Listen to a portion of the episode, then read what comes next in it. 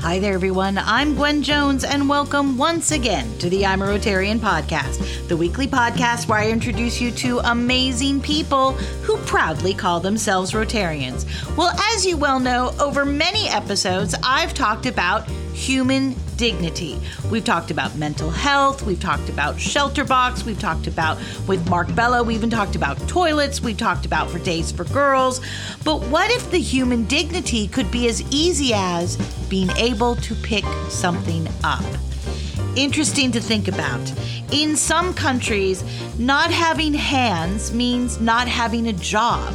Not having hands means becoming a burden to society and not having hands is what Mohan Kumar wants to get fixed. I mean, he can't grow back their hands, but he and a group of other people and other Rotarians in his area are putting prosthetic hands on limbs and changing lives every single day. Today, I'm off to India to talk about prosthetic limbs and human dignity on the I'm a Rotarian podcast, and I am so excited that you've joined me. Welcome back to the podcast, everyone. Mohan Kumar is my guest today, and he is all the way in Bangalore, India, who is joining me. This is my first time someone from India has talked to me on the podcast. So that alone would be cool. However, because Shekhar said he's going to come, but he hasn't come up yet. So come on, Shekhar. Um, but some of the titles that this gentleman has is that he is a master teacher for the Rotary Leadership Institute. He is a charter president of the Joint Secretary for uh, uh, South Asia. He's going to tell us about the strategic planning group that he is in charge of.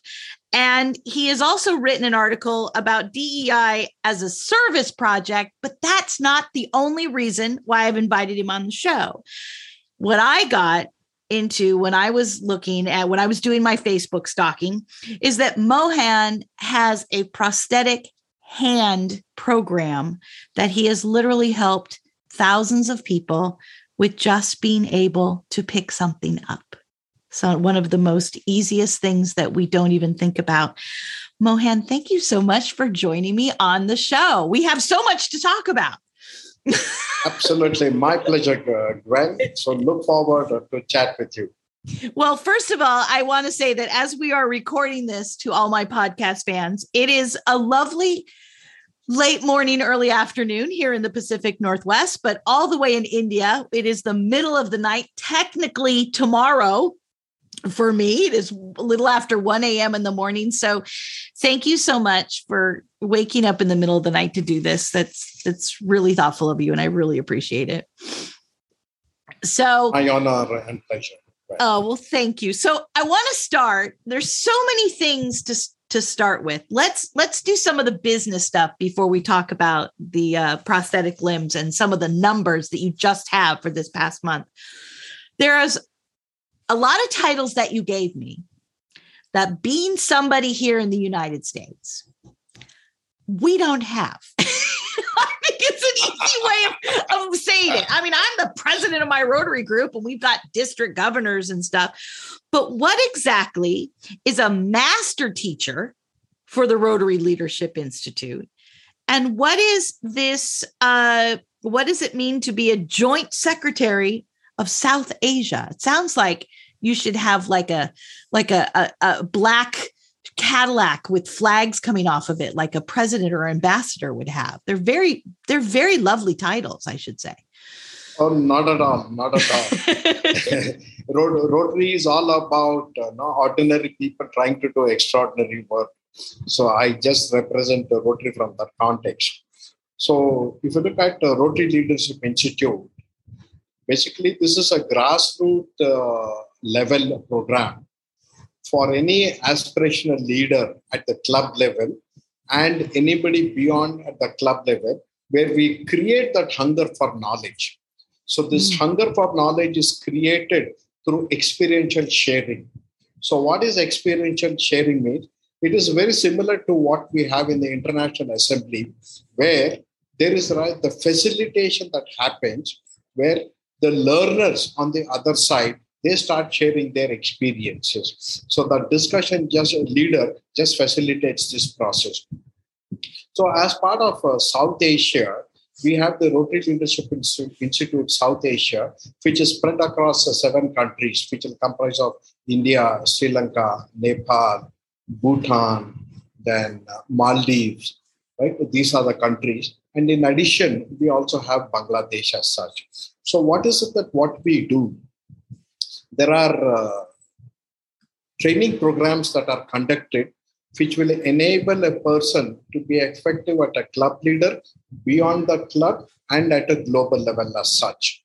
So I've undergone these trainings and I also conduct the training for the trainers as such. So that's how I've been designated as a master trainer. And for this Rotary Leadership Institute South Asia, I am the joint secretary. So, what is the Rotary Leadership Institute South Asia doing in the last one one and a half year? We yeah. got onto the we, we got onto the virtual mode, mm-hmm. and literally every weekend we have a training session. I've been so wow. busy in the last one and a half year that I've done at least about hundred plus training programs. I'm thoroughly enjoying this. That is amazing. I mean, I can't think, I mean, especially here in the United States, when it comes to training, of course, there's the big govern, uh, governors uh, assembly that usually happens somewhere here. And there's, of course, pets to get your presidents ready, president elect training.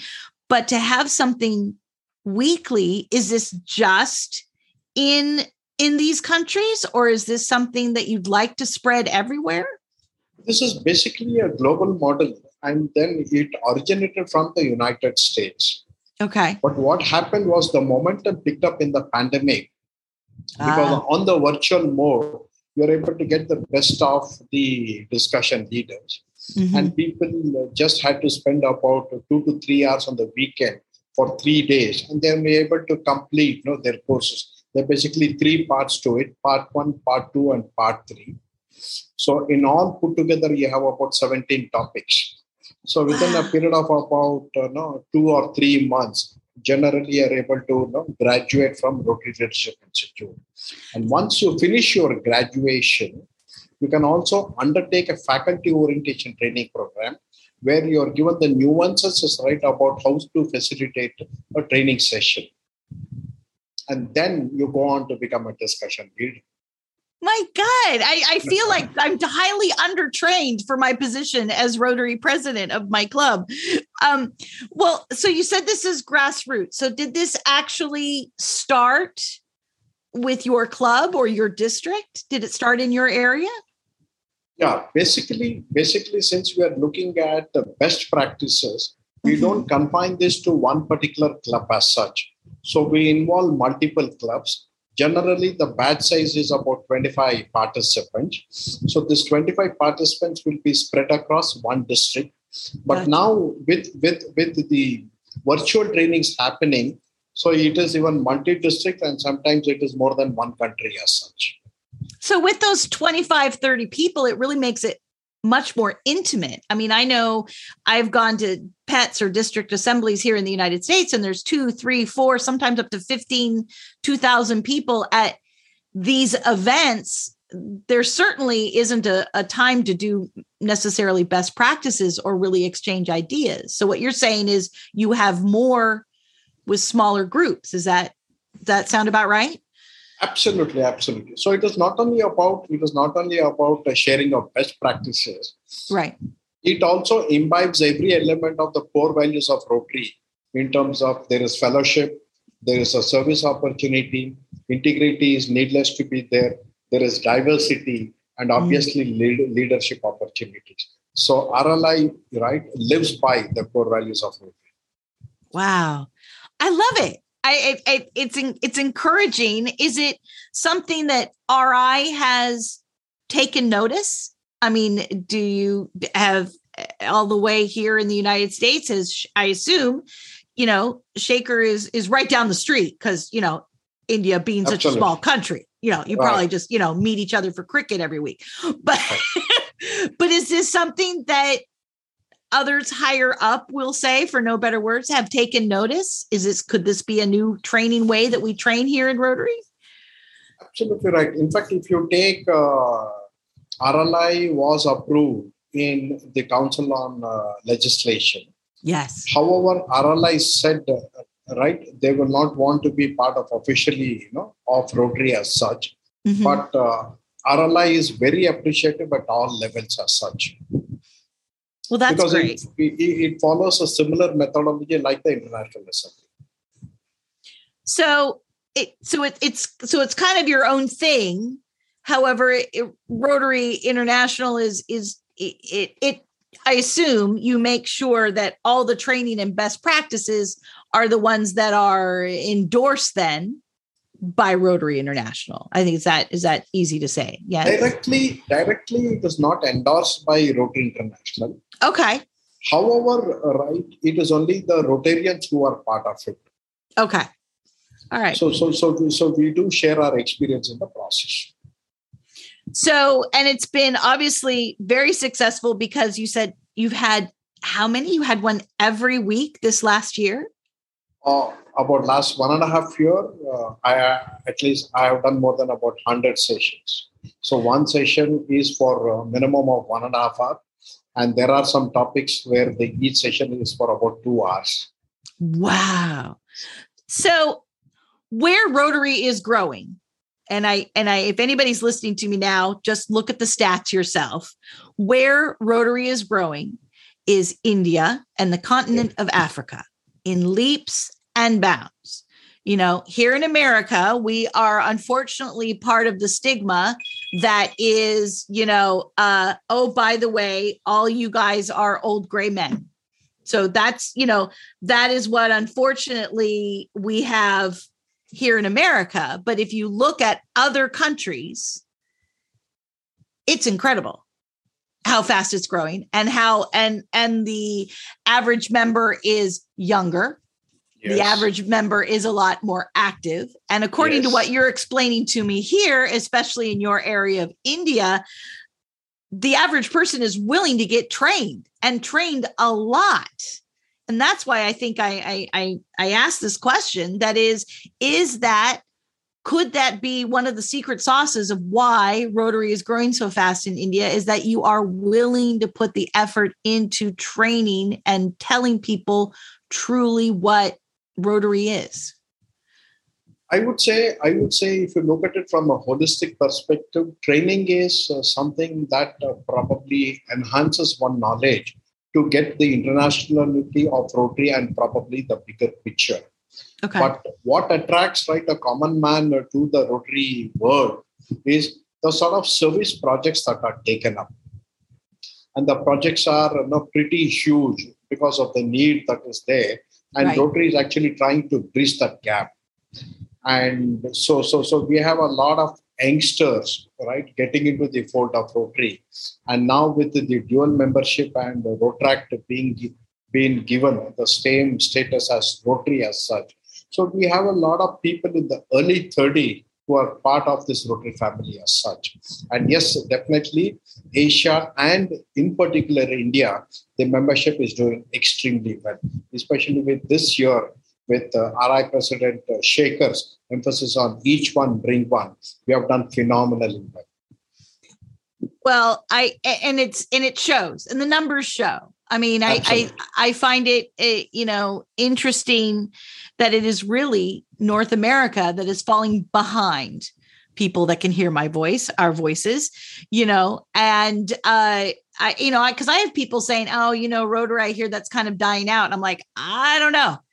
I gotta I got a whole continent and a couple countries that I can throw at you right now that seem to be doing really well, and I'm I I still propose the question that perhaps uh, it has something to do with the mass training. So I want to know you about you as a Rotarian, and then I'm going to get to these two subjects, which I find very interesting, and that is the diversity, equity, and inclusion as a service project, which leads us right into your uh, prosthetic limbs project.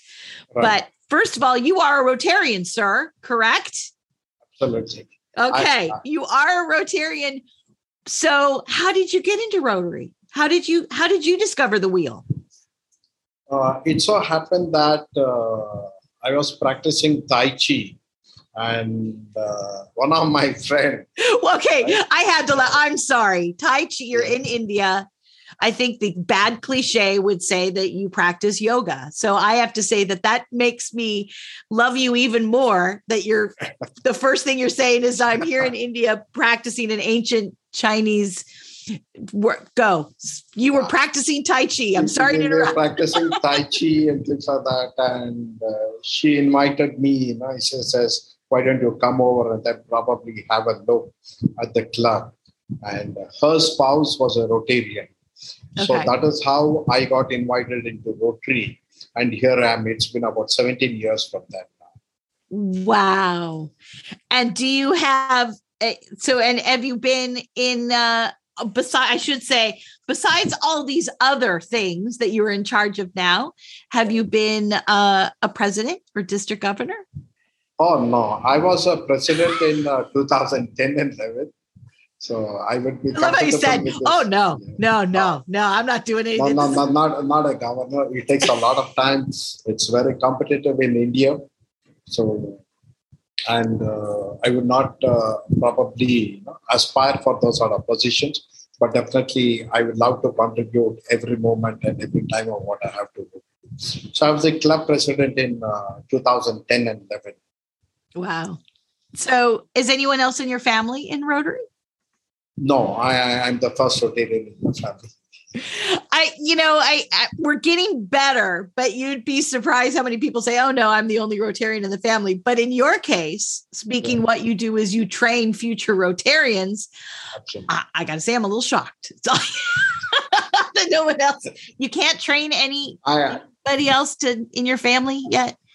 Oh yes, I can do that. But then, if you talk about my training, probably I have not kept the account. It'll be about five to ten thousand Rotarians have not trained so far. Okay, all right, that sounds okay. Well, let's get to the main reason why I brought you on today, and that is because you you uh, are doing something that I think is is just in its simplicity one of the most beautiful uh, civic duties, I should say, but I should say one of its most beautiful service projects that I've ever seen. And that is that you provide prosthetic limbs to children. Is that correct? Not not only to children, it's both children and adults. Both. Could you tell us a little bit about how this whole project started? Okay. So it all started in about uh, 2007 there is a foundation in the US called the Ellen Meadows Prosthetic Hand Foundation. Yes. So they were in Bangalore. So they were looking out uh, for an ideal Rotary club which could actually take up the prosthetic hand project. So my former club at that given point of time, where I was actively involved, and we still continue to do so. We've been providing the lower limbs, that is the Jaipur limbs, mm-hmm. the crutches, calipers, wheelchairs, tricycles. And we also even have extended this to polio corrective surgeries. We've done about 875 polio corrective surgeries. And I got an opportunity to extend this project to about 70 hip, hip replacement surgeries. So, so, so 70 began, different, 70 different locations do this? Is that what I'm hearing correctly? I'm sorry. So 70 patients in oh. one location and one hospital. Oh my goodness. Okay. Yes. Thank you. So, so, so, so with this sort of background of uh, having done about 45,000 limbs and the other uh, prosthetics, we became the obvious choice. And they said, no, why don't you probably reach out this prosthetic hands? So we picked it up. We picked it up and then we initiated this in the year about 2007 in Bangalore in, in India. And a couple of years, we did this in our annual uh, limb camp that happens in the first week of January. I got an opportunity to go to Thailand for the Rotary International Convention in Bangkok, which was about uh, 2012. Mm-hmm. And in that year, I happened to meet Jim Yoder, one of the vice presidents of the Ellen Meadows Prosthetic Hand Foundation. Wow. So we, we, we had a discussion and then we knew that this collaborative effort can probably help a lot of people. And then from there onwards, I took it across to India, where I traveled and corner of India, speaking at district conferences, district assemblies, pets and sets, and built capacities across India by working with Rotary clubs. And today, the journey that what I started from 2007 till today, we have crossed about providing 25,000 artificial hands as such. This is the background. Oh my God. So 25,000 is that per month, per year, per or up it, to it, this point? It is up to this point. It is up, up to, this, point. point. It is so, it is one of the largest of its kind. One of the largest of its kind. So with other Rotary groups in India, 25,000 limbs. And I have to it is India is a beautiful country. However, it does not have the same I would say backup infrastructure for people who have disabilities. Is that is that a politically correct way of saying it? What does it mean for somebody in your country not to have a hand or not to have a limb? So what happens is if you look at our last census data, about 2% of the population are differently able.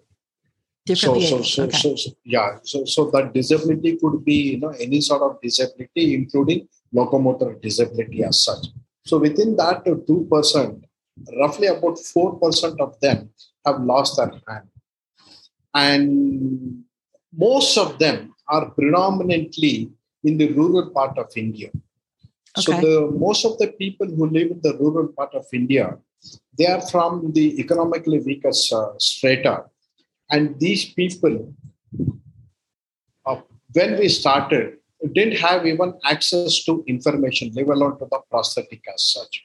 So it was quite a challenge you know, for us to build in the education process in terms of how they can still get going with the prosthetic limb.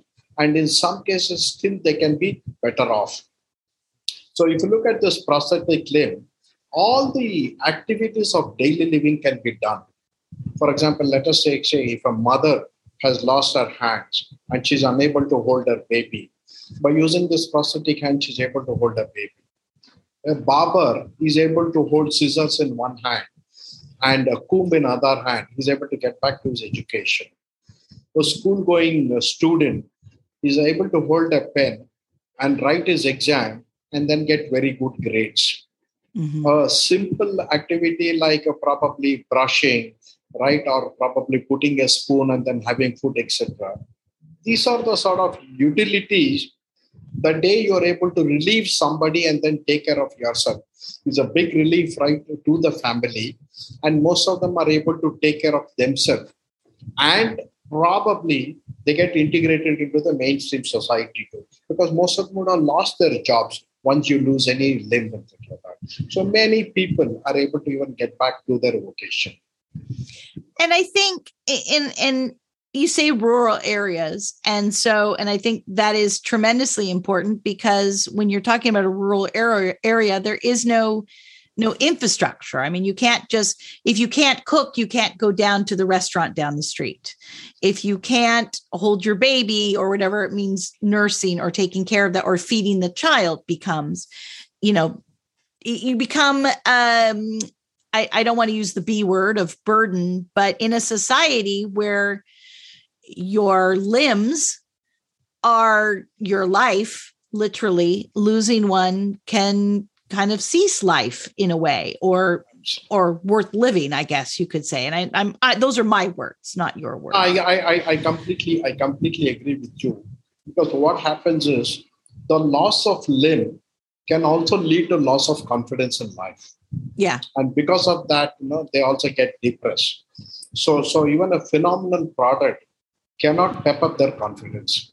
So as part of as part of the camps medical camps that what we conduct is we not only provide training, we also do provide even counseling services to ensure, right, they have the full confidence and then they can get back to the mainstream society.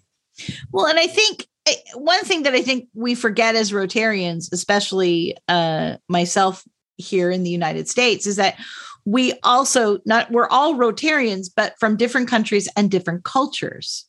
And I think the culture part is really important, uh, especially in these rural areas. That that you are giving them dignity and the training. So, I mean, not only are you training them in uh, learning how to use the the hand itself, but are you then training them in some type of way to get them back out into society again? Do you have classes of that kind of stuff as well?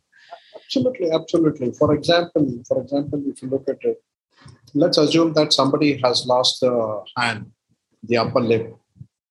Now, by using this hand, probably they can get on to using a keyboard ah, so they're yeah. so that they're able to get back to the job right? And then they're able to earn.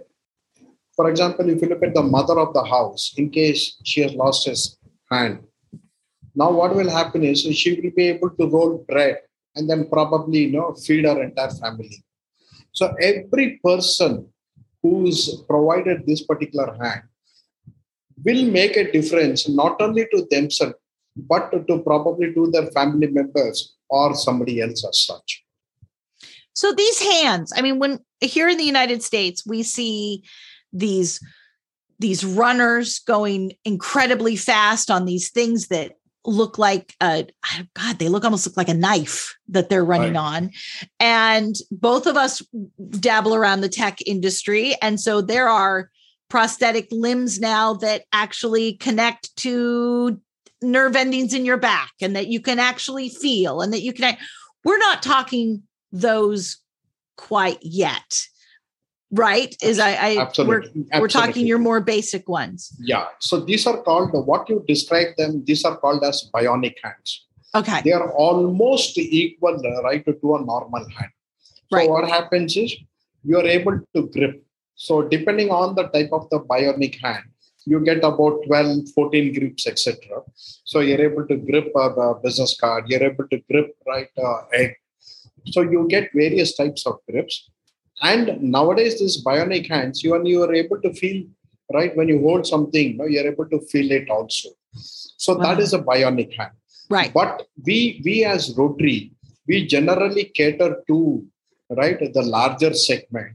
And okay. what we provide is a very, very basic hand, which is a mechanical hand made out of high grade plastic, weighs just about 400 grams. And it is a non invasive procedure, just like putting on your socks. You put, you put on this hand, and it just takes about six minutes or 10 minutes, right, to properly use this. And as you start practicing it, right, you start to learn the utility value, and then you get going maybe at some given point of time, they themselves are in a position to buy this high-end prosthetic hands. So what we provide is a very, very basic mechanical one. So these aren't the these aren't the bionic, but of course they aren't the the hook that we all saw for many yes. years. We had a lot right. of vets that came back here, and it was just yeah, it was a it was a hook that kind of had. Um, so I assume, however, one can these people put them on by themselves or do they need assistance uh, if if they have one hand then they can they use can the, the, other hand to put right. it across when they have lost both the hands probably they will need the support of some, someone else okay and then two then do they ever break I mean, I are do I, what is the longevity of a prosthetic hand? So, I mean, is this a yes? That's a very good question since this is made of a high grade plastic, mm-hmm. probably this will last about you know, seven to 10 years. Okay. But these prosthetic hands are provided at no cost. Wow. The beneficiary does not pay a single dollar towards this. We are extremely happy when they come back to us asking for a replacement because they only come back when it is useful to them. So, no questions asked we simply you know replace that hand and so your your so your philosophy is they're coming back to you because they've used it they're coming Absolutely. back to you because they they feel great they're a part of Absolutely. society maybe they have a job for the first time forever So, but this one just wore out and you're like, fine, here you go. Absolutely. Sometimes, sometimes it does happen that this person using the prosthetic hand drives a two wheeler and brings somebody else and says, Hey, I have my friend. Why don't you pick it? Mine works so well. Can you give one to my other? And by the way, we'll come to your training class about Absolutely. Rotary. Absolutely. So uh, then, what what is the? I should say, what is the oldest person that you've given one of these to, and who has been the youngest that you've given one of these hands to? So, if you look at the age criteria, probably somewhere uh, between eight to 10 years is the youngest what we provide. So, eight to 10 years, years old. Eight, okay. eight to 10 years. And the oldest can be anybody. So, we have people, you know, even about 90, 90 years you know, old coming and picking it up. So there must be when you when you give these hands, there must be um almost the same reaction. So you have a child who maybe has never really known their hand to get a hand, which is an incredible sensation. And then I imagine someone in their 90s once remembers a hand and now they are allowing themselves to have a, a hand again. They're reattaching to that hand again. It must be mind blowing for both extremes. It is, it is, it is mind blowing because most of the times what happens is either they are in tears or they're in joy. So when you see them in joy, the smile on their face is priceless. Mm-hmm. They are in tears because they have completely given up their hope telling that, okay, my life is gone. I'm done with it because I've lost my limbs. But then you come back to them and give them a hope. And for them, that hope is like a miracle. So these people come back to us and then say, We have not seen God, but for us, no, you guys are God. Oh. That's how that's how they express themselves. Well, it must be like you said, and you and you you slipped it in when you were talking about it that you guys also do uh, counseling work and you do work with these folks to get used to this hand. I mean, there's like there's almost like a two different types of training the way you speak of it. There's the physical part of training. We're going to teach you how to hold that cup or that spoon or you know that keyboard. But then there's the mental part of training which who who helps you guys with that who helps you work with collaboration with psychologists or therapists throughout the area how do you how do you work that part see that is where that is where the strength of rotary comes in. Okay. If you look at it if you, if you look at rotary right you got a certain competency i got a certain competency. Me and you put together our biggest right i mean part of i mean the biggest skill bank in the world. That is rotary. So all of them are volunteers who are part of the process. So typically typically it is a one day process where this particular program is announced about 90 days to 120 days ahead the project is publicized in print media, electronic media, social media, through the government, through the NGOs. These people call the designated numbers and then, then they inquire about this project when it's going to happen. They're asked to share their details in terms of where exactly the amputation or the loss of the limb has happened. A basic qualification happens because one of the criteria is that from below the elbow, you need to have minimum of four inches of stump. Okay. And these people are called for on the designated day. And once they come on the designated day, so it's a morning to evening process generally. So the camp starts at about 8.30 in the morning and gets over probably about 4.35. And where the camps are bigger, sometimes it extends even up to night, 8 o'clock or 10 o'clock. So the process is initially there's going to be a registration process, there's going to be a qualification process. After that, there's going to be a fitment process. Post the fitment, they will have training.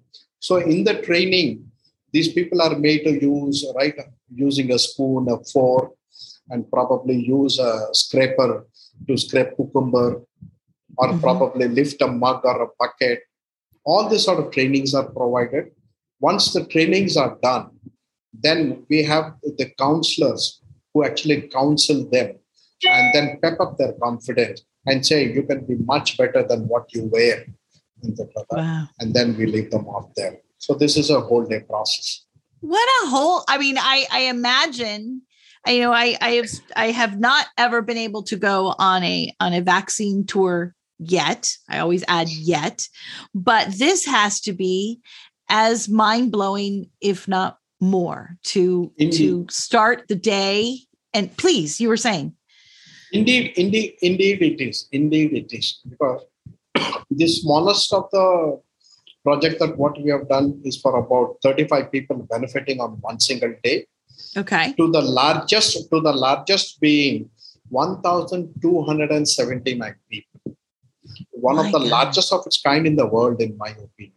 So of all day. And so all day, all you guys were doing were bringing in, fitting, teaching them giving them some counseling and sending them on their way as a new life. I mean, it was it's pretty easy to say that those that over, you know, those thousand people that you took in that one day came in one way and left totally and completely another way. That has to be quite a service project.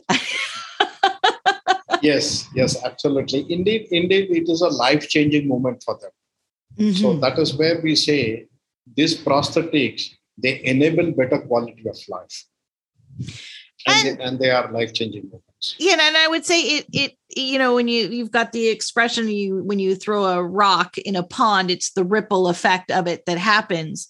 You know this is we we talk about especially with service projects were you feeling useful or was it being useful? So what is the what is the vibration that's come out of doing this service project? And this is one of those few service projects that that we may never know what the fantastic ripple effect was that because this one little boy or one little girl or one older man or one you know all of a sudden got a job or got to help his family or helped you know we will never know it's kind of fun. very true very true in fact in fact uh, we call this as a ripple effect utilizing yes. right the rotary network in India, we have got about uh, 39 uh, Rotary districts in India. Mm-hmm. Almost all the districts have undertaken this project in the last 15 years. So, wow. what happens is one club gets trained, and when another club, Rotary Club, wants to pick up this project, this club goes and supports them. So, through this ripple effect, right, there is a collaborative effort in reaching the unreached that that's huge. And that you know that whole thing could be a podcast in itself because i find here in america it's like look at our look at our, our project that we did you know and here it is. And then when it's like well we'd love to do that project too. Could you share all those materials with us? It's like uh-uh that was our idea. It sounds like especially with this it's a very yes and or the more the merrier to get this done.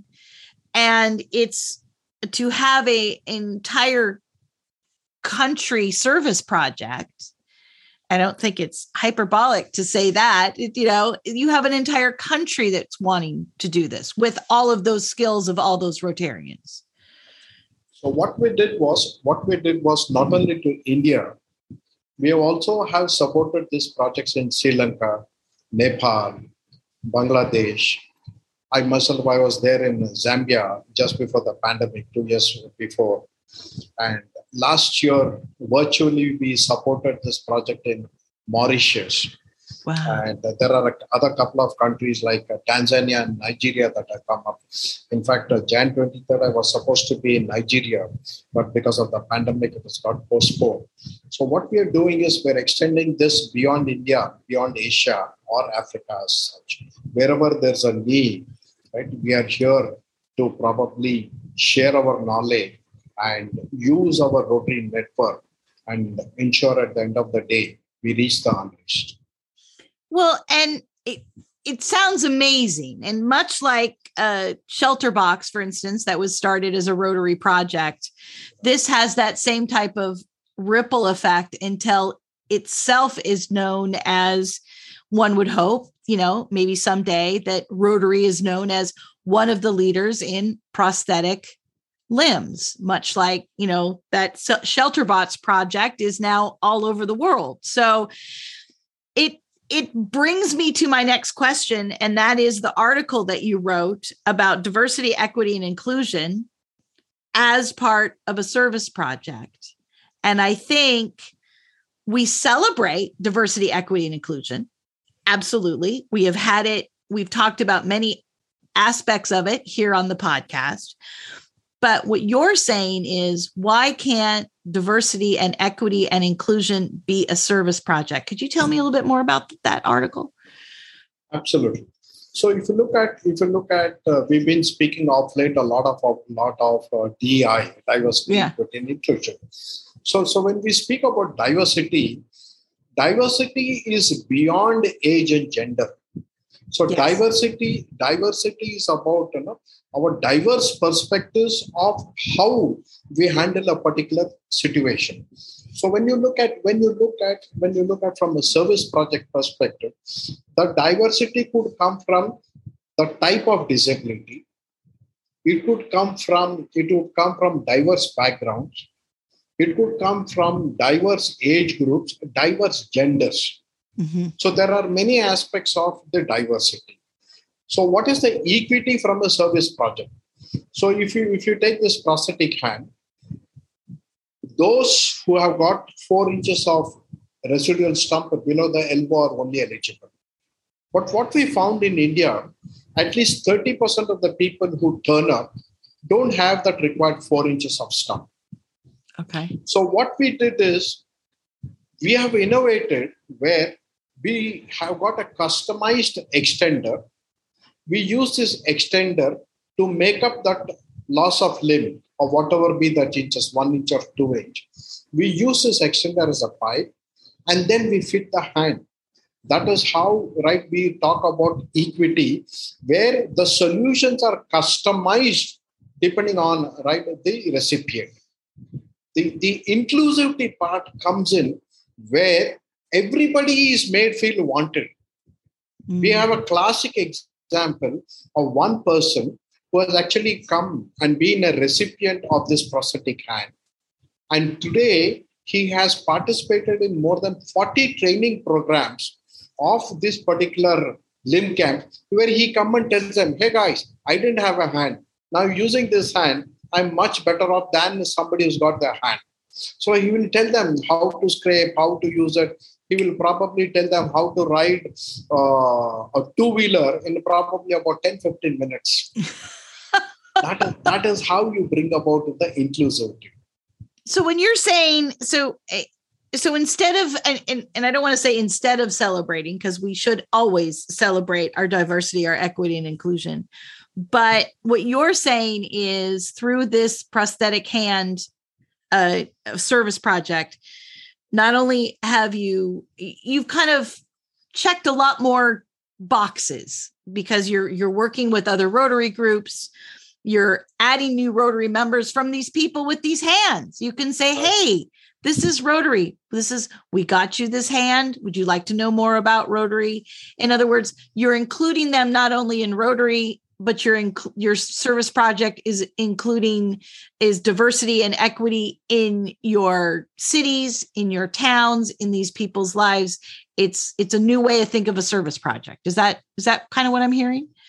Absolutely. I completely agree with you. So so this goes beyond the horizon of right just the rotary club or probably the beneficiary. So okay. today if you today if you look at uh, the second uh, strategic uh, priority, which is basically called an action plan. Right. So this is speaking about this is speaking about expanding our reach. So we have worked with beyond the Rotary. So we work with many other different NGOs.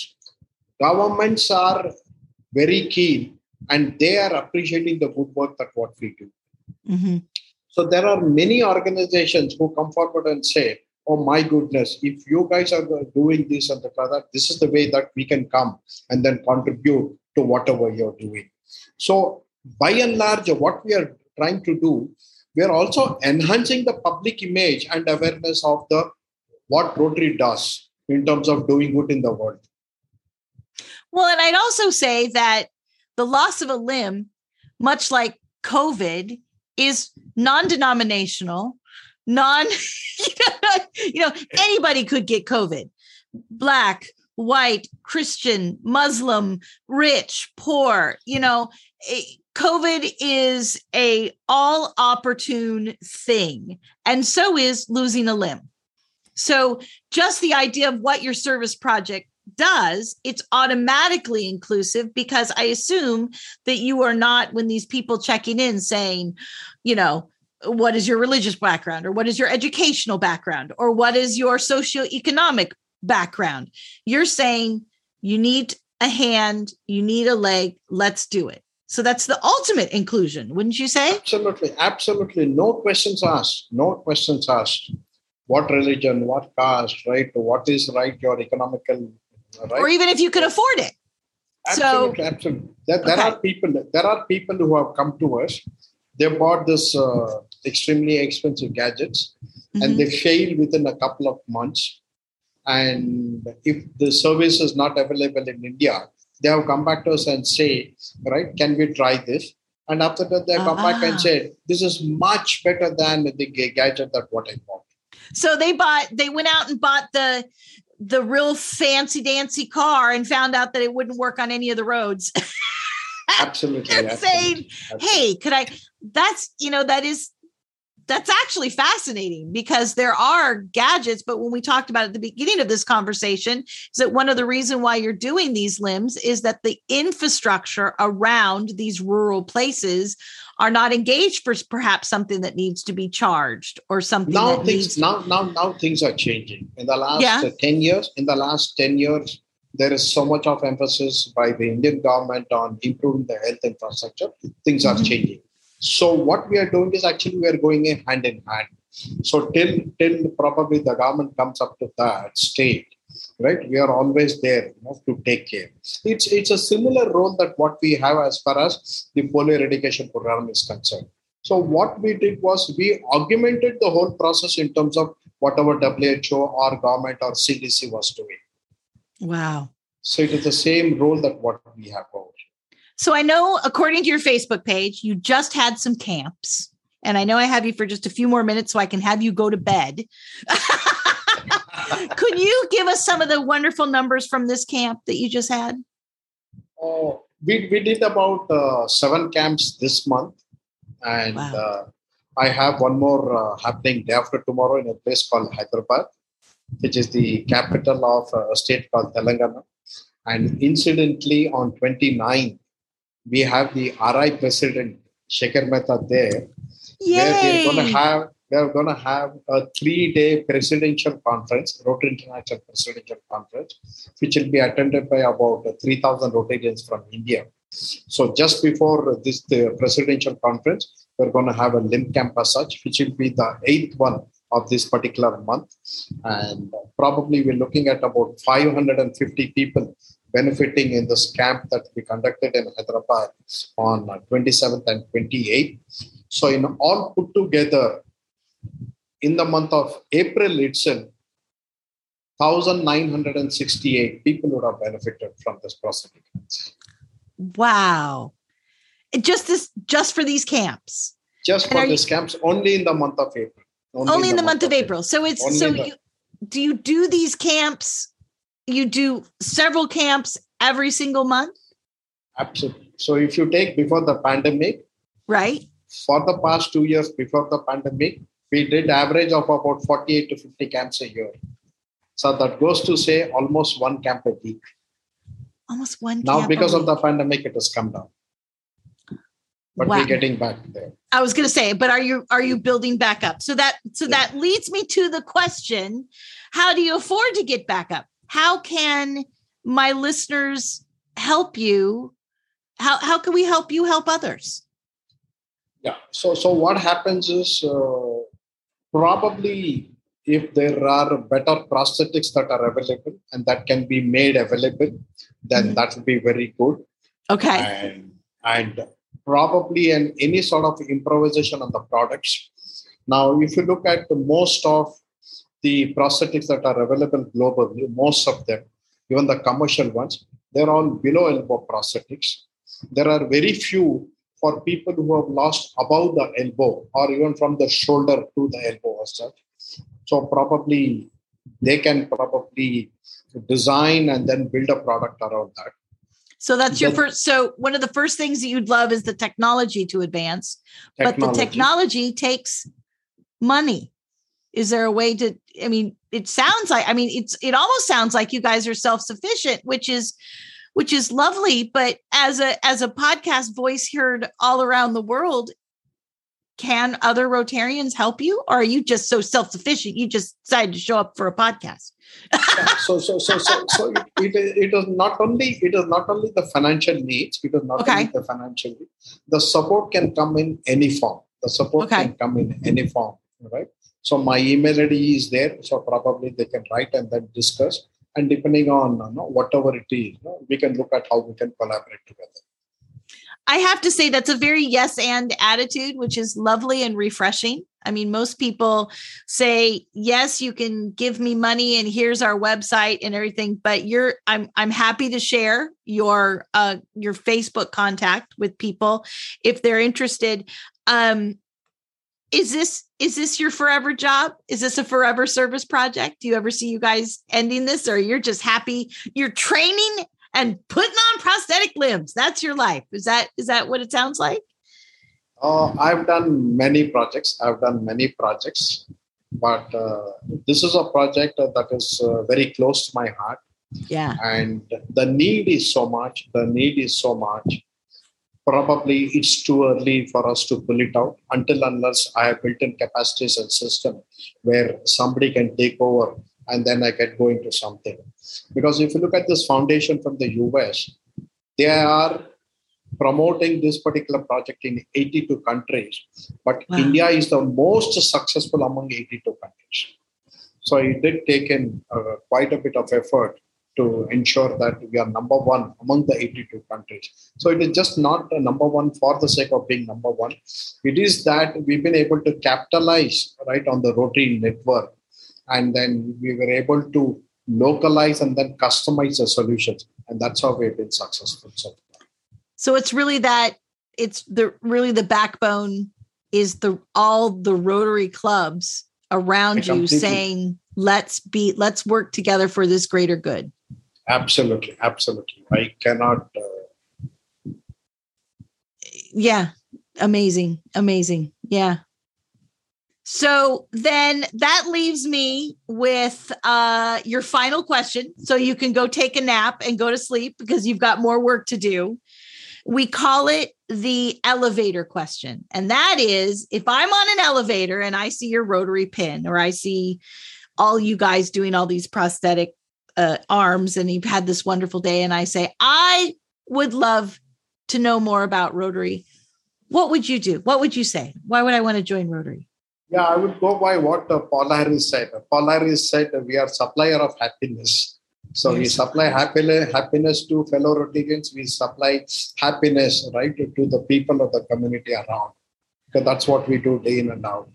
We supply happiness. Well, what an awesome way you have supplied a whole lot of happiness for me today. This is an absolutely wonderful story. And the idea, again, that you've gotten up in the middle of the night to make it happen for me, I again appreciate you. And thank you for all the work you and the rest of your country's Rotarians are doing to make just the simplest uh, dignities in life possible. I thank you so much for your time today, Mohan. I really do. Thank you. Thank you, Gwen. It was nice uh, catching up with you and I've also been reading your posts, so it was uh-huh. wonderful. So I wish you all the best for the thank couple you. of months that what you have as a club president. Well, thank you. Yes, I know I'm almost out. I might I might have to come to India and, and help at one of your camps. But I are you going to be by chance in Houston? I may be there. I may be there. Uh-huh. In the last, I, I, I was there in the Hamburg convention. Last two conventions didn't happen. So right. I'm likely to be around well, you come look me up. I will be around and it would be an honor to see you face to face, sir. I would I would love to and know more about all of your wonder wonderful adventures. And I thank you so much for joining me.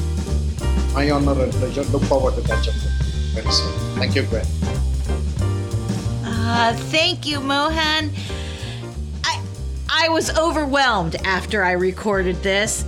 We talk about human dignity. I've thrown those words out there, but picking something up, having hands, prosthetic, I mean, I don't think I'm ever going to look at my hands the same way again. Thank you, sir, for all you do. And you know, as this was being released, one, it was after convention, and I'm sorry to say the two of us didn't meet up, but I am, as of tomorrow, no longer the president of my Rotary Club here on Whidbey Island, which means I can do one of those once a week prosthetic hand events.